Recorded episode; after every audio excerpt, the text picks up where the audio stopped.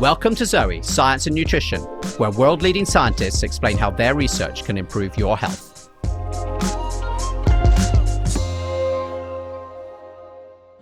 Drink your milk, kids. I don't want milk. Milk's for babies. Well, yeah? Well, I happen to know that milk helps build strong bones. So drink up. Drink up. Drink up. Drink up. If you're over a certain age, you might have heard a similar message to that nineteen ninety-one ad. Drink your milk or you'll break a bone. Or maybe dairy is the best source of vitamins. However, in succeeding decades, these notions were largely debunked. Yet more myths circulated by well-funded commercial interests. Public opinion towards dairy today is very different, and many of the health-conscious among us choose to avoid it altogether. Our reasons range from believing dairy leads to dietary inflammation, to acne, or to an increased risk of heart attack due to its high level of saturated fat. But could we have fallen into the same trap we so often do, bouncing from one extreme to another? Could cutting out dairy mean we miss out on vital nutrients? Could dairy even hold the secret to a healthy gut microbiome? We're joined today by two of the world's leading nutritional scientists to discuss what the latest science tells us. Sarah Berry is an associate professor at King's College London and has run more than thirty human interventional studies. My second guest, Tim Spector, is one of the world's top one hundred most cited scientists and my ZOE co-founder. Sarah and Tim, thank you for joining me today. Pleasure. Great to be here. Why don't we start, as always, with a quick fire round of questions, and you know the rules, a yes, a no, or a short one-sentence answer if necessary. Sarah, starting with you, lots of people say that dairy causes inflammation in the body for most people. Is this true? No. All right. People are paying attention already. Tim, should people drink milk during menopause to protect their bones? Probably not. Very interesting. We'll definitely come Ooh. back to that. Sarah, if I have high cholesterol, should I give up dairy? No. Tim, the current U S government advice on milk is to switch to low-fat or fat-free milk. Is this good advice? No, rubbish. Amazing. So that's, I think, Can really I answer surprising. That one? We're going to come back and talk about it in uh, in lots of detail. But uh, actually, maybe if each of you could answer one final question, um, what's the biggest myth or misconception about dairy foods that you often hear? Um, I think they are high in fat, therefore they're bad for you. And they also are linked to many allergies. And this isn't true? I think the fat side of it is not true. And the allergy thing is over-exaggerated. And Sarah, what about you? I would say there's loads of myths. The probably biggest myth that frustrates me is that dairy is high in saturated fat and therefore increases your risk of heart disease. And it doesn't? Well, listen and find out. Amazing. All right. I'm not telling you the answer right. now, Jonathan. That, that's, that's brilliant. So uh, the listeners are going to have to stick with us. Uh, now, some of you may know that dairy is actually a topic that's very personal to me. This came up on one of our previous podcasts. So I gave up dairy completely for about twenty years, having been told I was lactose intolerant. And it was really only through ZOE, from having lots of these brilliant conversations with both of you and with a lot of other scientists, that I basically have radically changed my view about dairy and, of course, more broadly what I eat. So I think all the listeners are in for a treat. And I think this is going to be a condensed version of sort of what I've learned over the last few years. So are we ready to go? I didn't know that you'd given up dairy. Learn something new every podcast. I, uh, I'm glad that I keep entertaining you, Sarah. Well, I gave it up for about ten years. So, did you? Yeah. Why? Because my acupuncturist, my mother's acupuncturist, said it was causing me allergies and sinusitis. And actually, it's a brilliant introduction because the most common question we had from the ZOE community on social media asking um, questions for this podcast was about dairy and whether it causes inflammation. And it sounds a little bit like your mum's acupuncturist. So what is the answer? Well, there's no evidence that overall dairy is related to inflammation. I think a lot of these studies came from allergies to some of the proteins in milk that can occur at different stages of life, and also the general lactose intolerance that most of the world's population have after the age of three. So we sort of know that milk is generally quite hard to digest, after the age of three when we don't have those enzymes anymore helping us. We evolved these enzymes, these lactase enzymes, in evolution. Certain groups, that's uh, Northern Europeans, a group in the Middle East, and some East Africans, all individually, so that we could harness cattle, and uh, that helped our survival. So in a way, uh, we've known it is difficult. It needs a bit of a shift in our genes to be able to do that. And I think that's given milk its bad reputation. And it does mean that a large proportion of the world can't digest, can't drink a pint of milk without feeling sick or nauseous, because they can't break down those proteins and they can't digest it properly. So we've got that as the base. And is that the same as inflammation, which is what I think a lot of people are sort of putting these two together? Well, if you can't break it down, it will uh, stress the body and cause some inflammation. You'll feel sick. But in general, that you're not going to have that long term. There's no evidence, though, that if you can support drinking something like milk regularly, it has any effect on inflammation.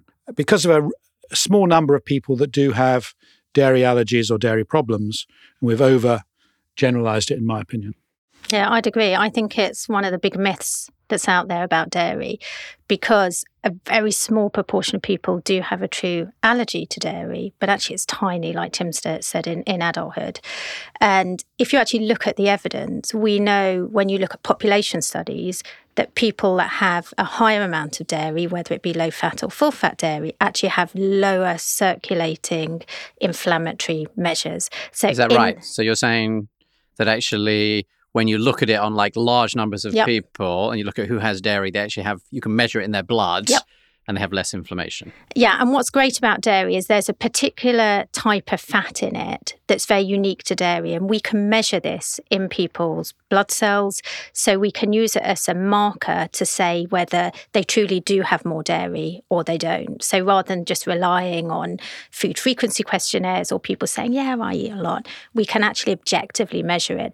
And you see that people have a higher circulating measure of this marker. So we know that they have more dairy. They have lower blood levels of a lot of inflammatory measures. And actually where it gets really interesting is there's actually quite a lot of randomized controlled trials that have also looked at um, people that are randomly allocated to have a high dairy diet or um, a diet high in other foods. And when people are allocated to have a high dairy diet, generally, they actually reduce the levels of inflammation in their blood. That's amazing. So this part, which is, I think, a really common view, like, is wildly out of line with the latest science. The thing to caution this with is that dairy as a food is really complex. And so many studies look at dairy as an overall group. But dairy differs according to whether it's fermented or non-fermented, whether it's hard or liquid, that is milk or cheese, whether it's high fat or low fat. And even within those categories, so let's say cheese, for example, mostly it's fermented, it mostly it tends to be hard, and mostly it's high fat. Even within that category, there's thousands of different cheeses. So it is quite difficult sometimes drawing really broad conclusions. But overall, there's been more than fifty randomized controlled trials looking at the effect of dairy on inflammation, and the sum of the evidence, not in all of them, but in the majority of them, will show that dairy actually has an anti-inflammatory effect rather than pro-inflammatory. That even surprises me based on some of the fatty acids and stuff that are in dairy.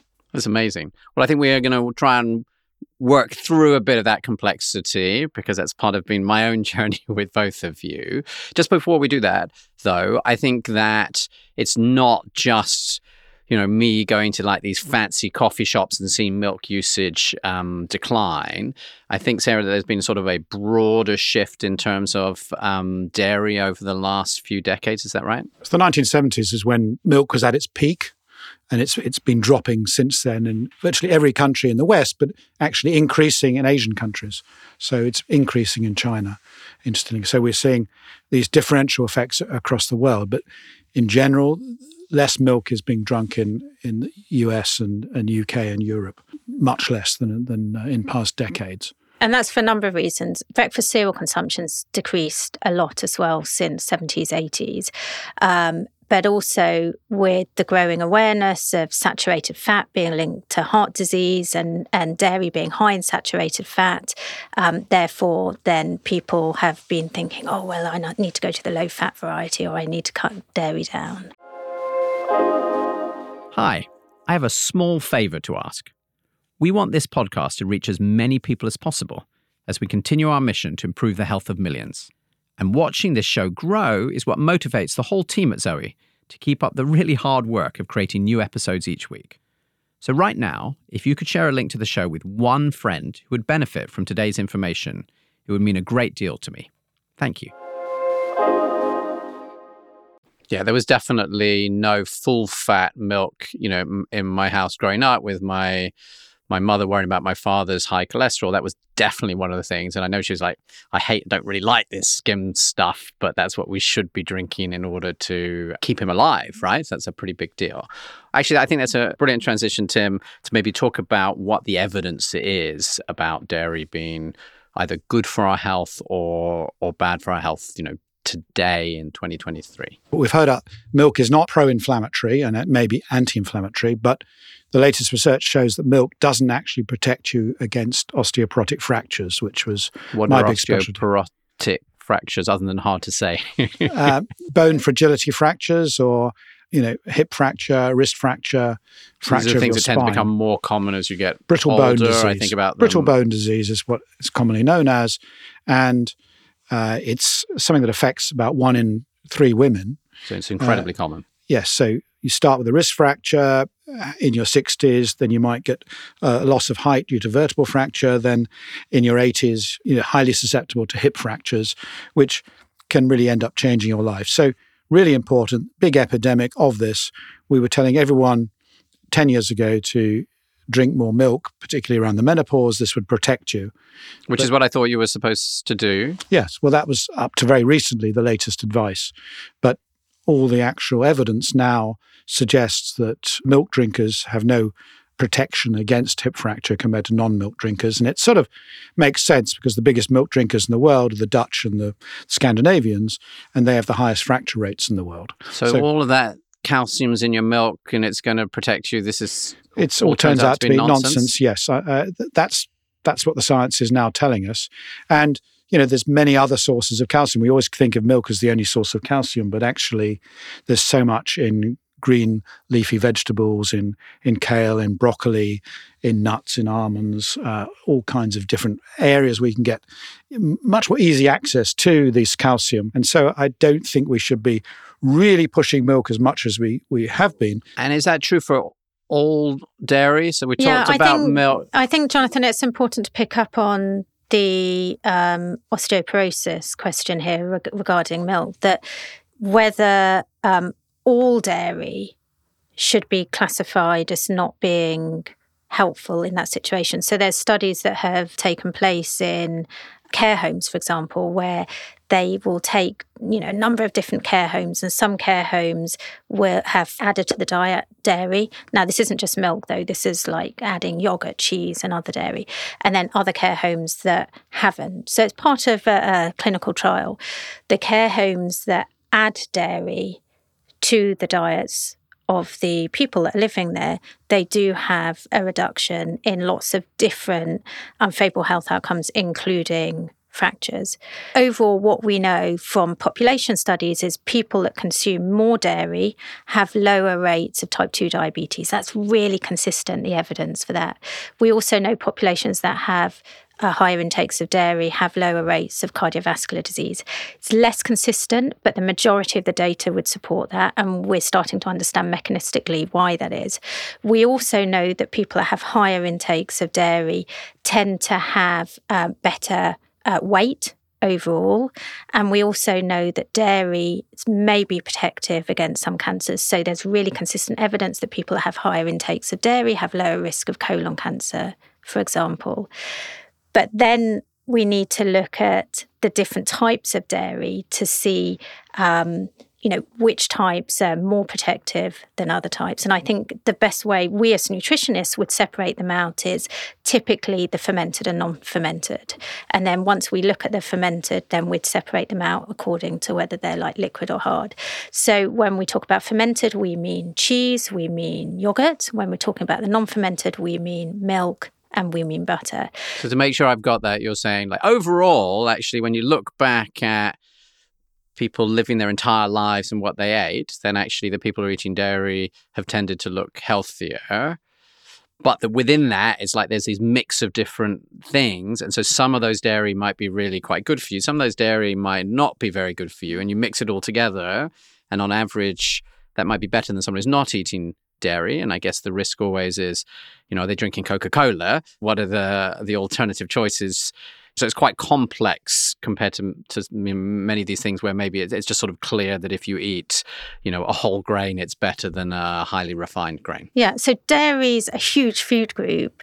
And so whilst we can say, broadly speaking, if you consume more dairy, you tend to be healthier, we need to look at the, all of the different components of the food groups as well. There's also quite a lot of clinical trial data that we can draw on as well to look at whether dairy itself is what's improving health or whether it's all the other factors that normally complicate how we understand a food impacts our health. So is it that people that have, um, you know, higher overall diet quality tend to consume more dairy, or is it the dairy itself? And, and what's the answer? So my interpretation of the evidence is that for cheese and for yogurt, it's the dairy itself that's conferring a favourable impact. And we're starting to understand why this is as well. The data, as, as Sarah is saying, on um, cheeses and yogurts is actually stronger than for milk.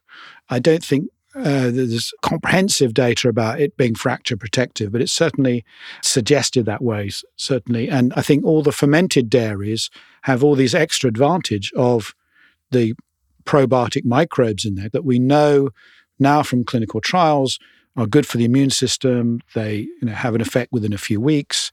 They do hang around in our in our gut to energize the other microbes there, have lots of effects we still don't understand in our body. And I think we sh- should still be pushing those. And all the evidence about yogurt and cheese is much more positive than for milk alone. That's amazing. Before we dig into the individual things, the number two question that we had from literally like about a thousand people was about full fat versus lower fat dairy. And I guess this can apply right across whether it's milk or if it's cheese. Um, and lots and lots of people saying, um, well, the government advice makes really clear that I am supposed to swap my full fat milk for low fat milk or my full fat cheese for low fat cheese. And we did our research and both the U K government and the U S government are currently saying that. I know that you don't always agree with whatever the existing advice, which we know goes through a process that means sometimes it's a bit out of date. What's your personal views on this? Well, I think there's no evidence at all that full-fat milk is more harmful compared to skimmed or semi-skimmed milk. And there's no evidence for any advantage of low-fat milks. And lots of theoretical reasons why they might be less good for you by skimming off the fat because you're losing a lot of the nutrients. Okay, so the reason that the government have put out these low-fat guidelines, not just in the U K and the U S, it's actually, if you look at nearly all guidelines across many different countries, they recommend uh, you to have the low-fat versions of dairy. One is because in most instances, all of the healthy nutrients are maintained. So if you have skim milk versus full-fat milk, you still retain the calcium, the iodine, the potassium, and many of the other really healthy nutrients. But what you also do is by going to low-fat milk is you reduce your saturated fat content. And we've always believed, and the evidence would support, that increasing saturated fat intake increases your cholesterol, increases your risk of cardiovascular disease. And this is why the government have recommended us to have low fat, to cut down the saturated fat intake. And what do you believe? But what I believe is that whilst it's very clear that low fat dairy has a favourable impact on health, it's also clear that full fat dairy has some favourable impact on health, but just not quite as favourable as low fat dairy. My big Uh, problem with this is that this was a theoretical argument and you made the good theoretical case for it, but all the clinical trials have failed to show any real difference between these two arms. And by saying you have to take out the fat by spinning it basically in a centrifuge to get the fat globules off, uh, you take out lots of stuff you may not know about because the milk is incredibly complex. Just to keep it really simple, you know, my dad's listening to this right now and he would be drinking full fat milk, but the medical advice he's been given is he should swap out the full fat milk for skimmed milk because he's got high cholesterol. How important is that advice for him to follow, do you think, Sarah? So I think based on evidence from observational studies, we know that um, it's very clear that people that consume more full or low-fat dairy have reduced risk of cardiovascular disease and typically lower cholesterol. And there's also uh, randomized control trials that have looked at this. So there's one quite well-known randomized control trial where people were allocated to either follow no dairy diet or for twelve weeks follow a low-fat dairy diet and for twelve weeks follow a high-fat dairy diet. And what they did is they particularly focused on cholesterol and the different types of cholesterol. And what they found, interestingly, is those following either the no dairy, low-fat dairy or the full-fat dairy had absolutely no difference in blood cholesterol levels. And this is not what you'd expect based on the really high saturated fat content of dairy, which is why dairy is so special, because we know that there's something more interesting and complicated going on with the food matrix. So I would say to someone, if your doctor says, no, you have to go to low fat or you have to avoid dairy, I would say that it's perfectly healthy and actually beneficial potentially to include cheese and to include yogurt. I wouldn't consume butter, and we can come on to that. And I don't see the harm in having skimmed milk or semi-skimmed milk versus whole milk. I'd love to talk about a few of the fermented dairy, because I think that lots of people will believe that these are foods they shouldn't eat. And I'd like to share what the latest data shows. So could we start with, you know, yogurt? How healthy is this? Should we be eating it? So I think yogurt and cheese are a fantastic part of our diet. They're packed full of great nutrients, including calcium, iodine, potassium, fantastic types of protein. So it's a complete protein. So it provides all of the proteins that our body can't make. And actually, a fortunate part of cheese and yogurt is there seems to be something really special about the matrix, so the food structure, that means that despite having a high saturated fat content, they actually don't increase our cholesterol. So that sounds a bit magic, because we just we're talking about milk and sort of saying on balance, like it's not terrible for you, but it's not a health food either.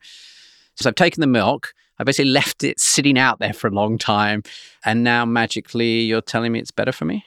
So I think Tim can talk about lots of the attributes, but I think what's quite interesting is if we do studies where we compare butter versus cheese, despite having the same amount of saturated fat, cheese does not raise our cholesterol. Certainly in comparison to butter, it lowers our cholesterol, it That's lowers amazing. Our bad cholesterol, so. Despite having the same fats. And what this highlights is that we have to really be careful when we're looking at either back-of-pack labelling, of taking that really reductionist view of thinking just of the nutrients. We have to think of the food. And dairy is an example that we as nutritional scientists always use as a great example of the complexity of food and how looking at just a simple list of five or six nutrients tells you really very little about the health effects. So what's happened? How has the Tim, milk Tim gone from being this. Not very good for you, or the butter, I guess you were saying, not very good for you, to something? Well, it's been transformed by microbes. And this is the whole idea of fermentation, which really means the transformation of food into something that is uh, tastes different, has a different texture, and is also has a different effect on your body. And so you're getting, in yogurt, classically three or four different species of microbe that, when we're eating yogurt, go into our into our guts, and as they're passing through, some of them get killed off in the stomach, but most of them, they're wrapped in the fats, so their protective shell of, of the yogurt and or the cheese. They get to our lower colon, and they will then stimulate our microbes there to produce healthy other metabolites and chemicals. And I think this is probably where we're getting this other bonus from. This health bonus is from these live microbes. And that's why processed cheeses, craft slices that are just dead or fake frozen pizza mozzarella don't have those same benefits. So I think we are still ingesting a lot of microbes when we have uh, r- reasonable cheeses and yogurts that you find on the market, because they go moldy. And if they go moldy, you know that they've changed. It's the ones that never go moldy you worry about. And so that we, we don't totally know whether it's the transformation of the food by the microbes that's switched it so that the fats seem to have a beneficial effect, or it's the microbes themselves having other effects on our resident microbes to produce other chemicals in response. I think we're still trying to understand exactly what's going on. There hasn't been nearly enough research on fermented foods up to this moment.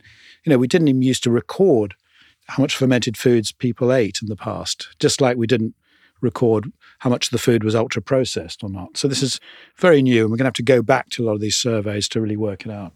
What's quite interesting is the studies that have looked at inflammation see that there's a more potent anti-inflammatory effect of dairy if it's fermented dairy versus if it's unfermented.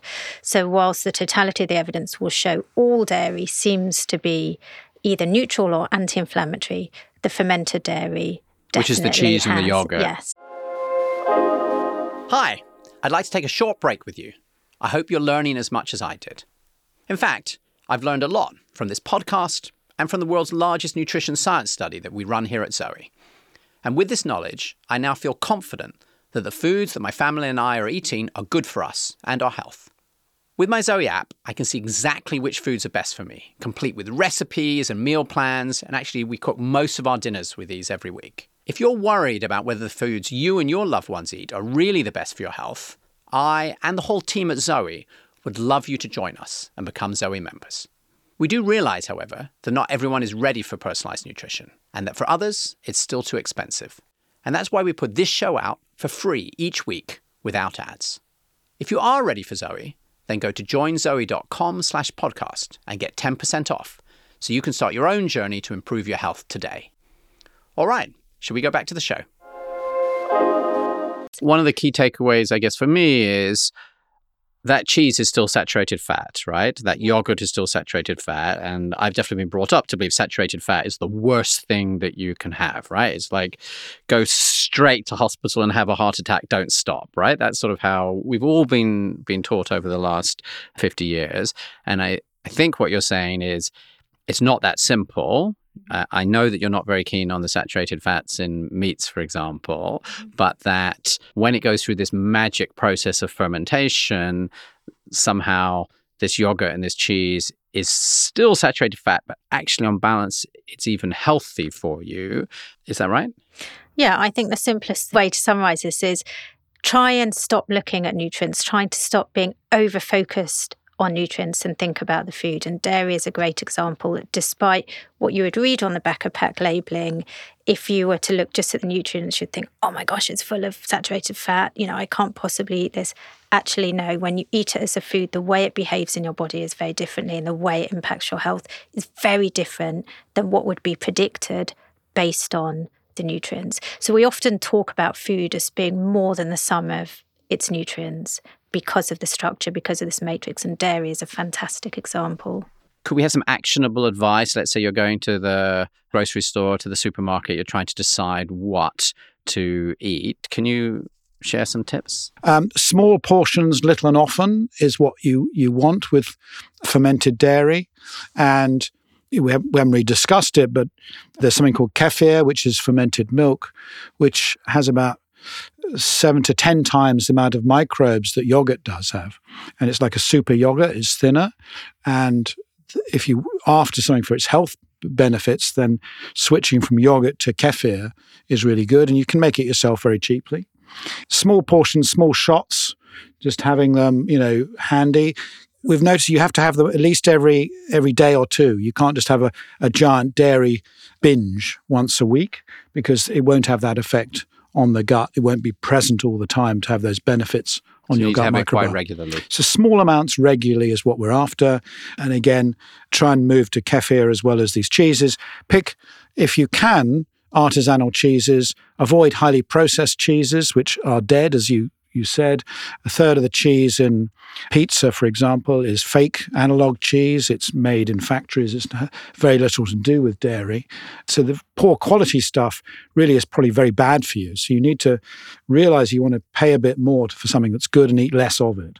I think that's the that's the key. If you can get raw milk cheeses, and increasingly, certainly in the U K and some areas, some states in the U S like California, you can get raw milk cheeses. Go for them because they do have a greater variety of microbes, uh, particularly on on the rinds, et cetera. And uh, go and enjoy it, but pick the stuff that you enjoy, and try and get diversity of your cheese, because the more diverse your cheese is, the more diverse the microbes you're going to be ingesting. And Tim, what about for people that are on a budget, that enjoy cheese, that I know you've said, you know, pe- perhaps pick the higher quality and have less of it, but they don't necessarily want to reduce the volume. What cheeses are there in common supermarkets, retailers that are affordable, that will still be beneficial? Well, what about standard it, cheddar, for example? A, a supermarket cheddar will still have at least three or four microbes in it. And because it's it's dry, it will last a long time before it goes moldy. They're perfectly fine. You don't have to be spending huge amounts of money on exotic cheeses. And is a soft cheese any better than a hard cheese, whether it's like a, a brie or a buffalo mozzarella or whatever, or does it not not, not, not really. really no, that's not the distinction. You get just as many microbes on a dry cheese, a dry acidic cheese, as you do on on, on some of these wet ones. Um, we even tested um, Philadelphia. Oh, my kids love Philadelphia spread, which looks ultra processed, but uh, when we tested it genetically, we still found that it had uh, at least three microbes we could detect on it. So as long as something goes moldy. Yeah, it um, does. When they leave it, it out, if you, too if long. you leave it for a couple of weeks out, it does go blue, and oh, so you know than that. My son never test, puts it back. That's a test. That's a general test. Whereas Brilliant. There are some fake cheeses that never go mouldy, and you need to avoid them. Okay, what about mozzarella? Like again, standard supermarket mozzarella. I haven't tested mozzarella to know exactly uh, what's inside it, but that will have microbes on it. And is perfectly healthy. Feta cheese is perfectly healthy, has microbes in it. But ricotta, for example, doesn't. And most cottage cheeses don't either. They've been killed off, pasteurized. They're, they're, they're not part of the process. So there is subtle differences between some of these cheeses. But vast majority of, of decent cheese is fine to have. And in terms of yogurts, you know, as we've discussed before, I mean, it's going for the full fat, unadulterated, so you know it's not processed if it's full fat. I think that's the other really important reason why I really say to people go for full fat, is you know it hasn't been tampered with. And go for ones without vanilla, you go ones without additives, it's uh, got no fruit, and you can add stuff yourself so you know w- what's in it. That's the basic rule. All those full fat yogurts will be fine. Make sure there's no artificial sweeteners and they haven't done anything, anything to it on the on the back of the pack, and you'll be fine. There were so many things we didn't get onto, so I think we're definitely going to have to come back. So butter, for example, we missed completely, which is a whole podcast on its own. Let me do a quick summary. And I think the key point here is that all of this dairy is full of saturated fat. We were sort of brought up to believe this was terrible for you, but actually this really isn't what the science says anymore, that we really need to distinguish the type of dairy we're talking about. But interestingly, even milk isn't bad for you, and this idea that it creates all this inflammation isn't true. Once you get to sort of cheese and yogurts, actually, I think Sarah and Tim, you're both saying, look, this, all the evidence is this is actually healthy for us. It seems like this magic of fermentation, these bacteria is really involved in this. And part of it may be that there's live bacteria still in that. Part of it, listening to Sarah, is probably how it's changed the structure, what you always like to call the matrix of this, this food. And then lastly, we had this discussion about full fat versus low fat versions. I think that there's two parts of this. First, I think there's this very strong agreement that most of the foods that you actually see as low fat tend to be worse for you because they've had to sort of mess with them in order to make them still taste good. So that's always something to be nervous of. But interestingly, even if you just look at sort of full fat milk versus low fat uh, milk, or full fat cheese versus low fat cheese, there isn't this evidence that suggests that by switching to um, low fat, they're suddenly much healthier for you and you're going to live longer and you're going to like lose lots of lots of weight. Actually, interesting. It seems like it's sort of very um, balanced. And I think that speaks as always to sort of the complexity of what's going on here. I agree with you on all of that. Great synopsis, Jonathan. Good job in a difficult area. Amazing. Thank you very much, both of you. And I look forward to the follow-up on butter. So do I. Butter or margarine? That's the big question next. All right. Thank you, everybody. Thank you, Sarah and Tim, for joining me on ZOE Science and Nutrition today. If you want to understand how to support your body with the best foods for you, including the healthiest dairy options for your body, then you may want to try ZOE's personalized nutrition program to improve your health. You can get ten percent off by going to joinzoe.com slash podcast. As always, I'm your host, Jonathan Wolfe. ZOE Science and Nutrition is produced by Yella Hewins-Martin, Richard Willen, and Alex Jones here at ZOE. See you next time.